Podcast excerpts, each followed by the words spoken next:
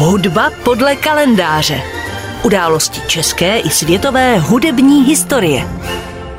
Dnes si připomeneme ruského hudebního skladatele období romantismu, člena mocné hrstky Alexandra Porfirjeviče Borodina.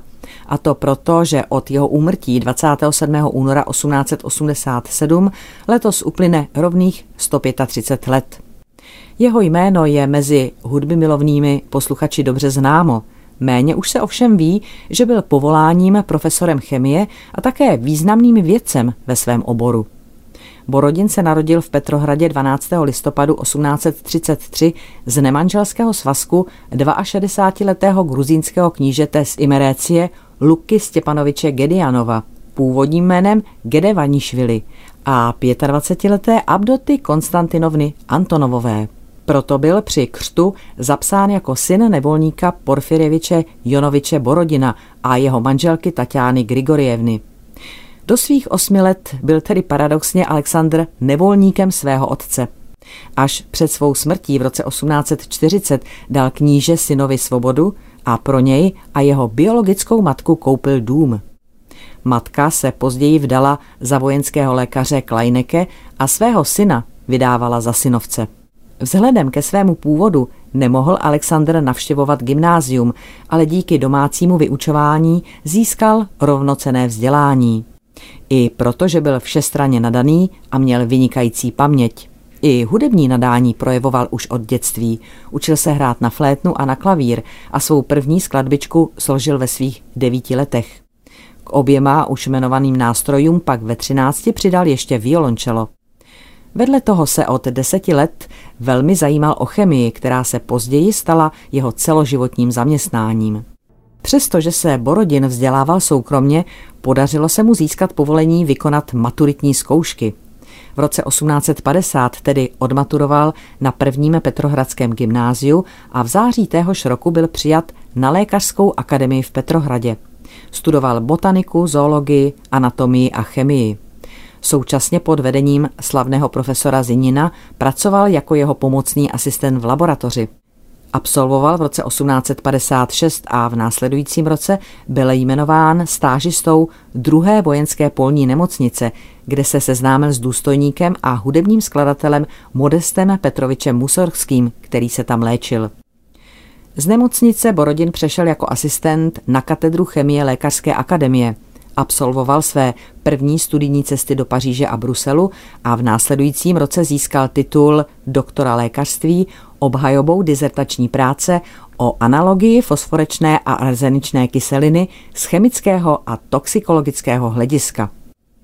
V témže roce vyslala vojenská lékařská vědecká rada Borodina do Soligaliče, aby provedl chemický rozbor minerálních vod, které tam v roce 1841 objevil místní kupec Kokorev. Borodinova práce se pak stala jednou ze základních vědeckých prací v oboru balneologie a přinesla mu širokou známost. V říjnu 1859 se Borodin rozhodl rozšířit své znalosti chemie v zahraničí na Ruprechto Karlově univerzitě v Heidelbergu. V září roku 1860 se spolu se svým učitelem Zininem a spolužákem Mendelejevem zúčastnil Mezinárodního chemického kongresu v Karlsruhe a po několika měsíčním pobytu v Janově, Římě a Paříži se vrátil zpět do Heidelbergu. Zasnoubil se tu s klavíristkou Jekatěrinou Sergejevnou Protopopovou, která sem přijela na léčení tuberkulózy a protože se zanedlouho její stav zhoršil, odcestovali společně na lékařské doporučení do italské Pisy, kde Borodin získal možnost pracovat v chemické laboratoři místní univerzity. V roce 1863 se oba vrátili do Petrohradu.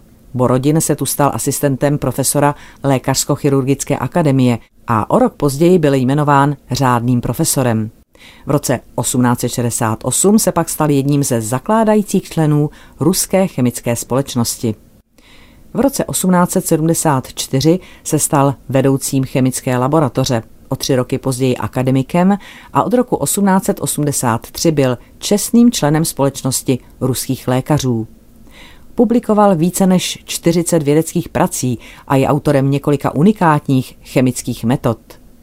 Mezitím se s Jekatěrinou Sergejevnou oženil, ovšem jeho manželka stále churavěla a tak krom své akademické i vědecké práce musel ještě pečovat o nemocnou manželku. Aleksandr Porfirevič Borodin zemřel náhle v Petrohradě 27. února roku 1887 a je pochován na Tichvinském hřbitově v klášteře Alexandra Něvského. Jeho manželka jej přežila o pouhých pět měsíců. Jak už jsem říkala, své první skladby napsal Borodin už během dospívání. V době studií pak vznikaly jeho romance a klavírní a komorní skladby. V roce 1862 se Borodin seznámil se skladatelem Miliem Balakirevem a vstoupil do jeho kroužku, který později získal název Mocná hrstka.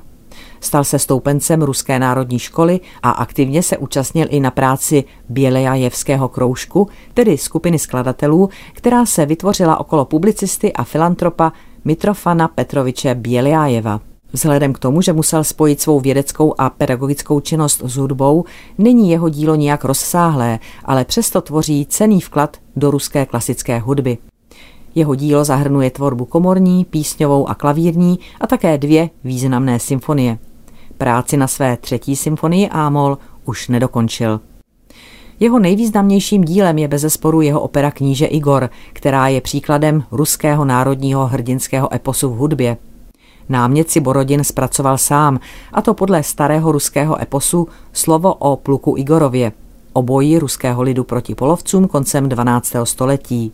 Na tomto svém životním díle pracoval Borodin 18 let, ale ani za tuto dobu operu zcela nedokončil. Po Borodinově smrti ji na základě zápisků a poznámek dokončili a uvedli na scénu Nikolaj Andrejevič Rimský-Korzakov a Aleksandr Glazunov.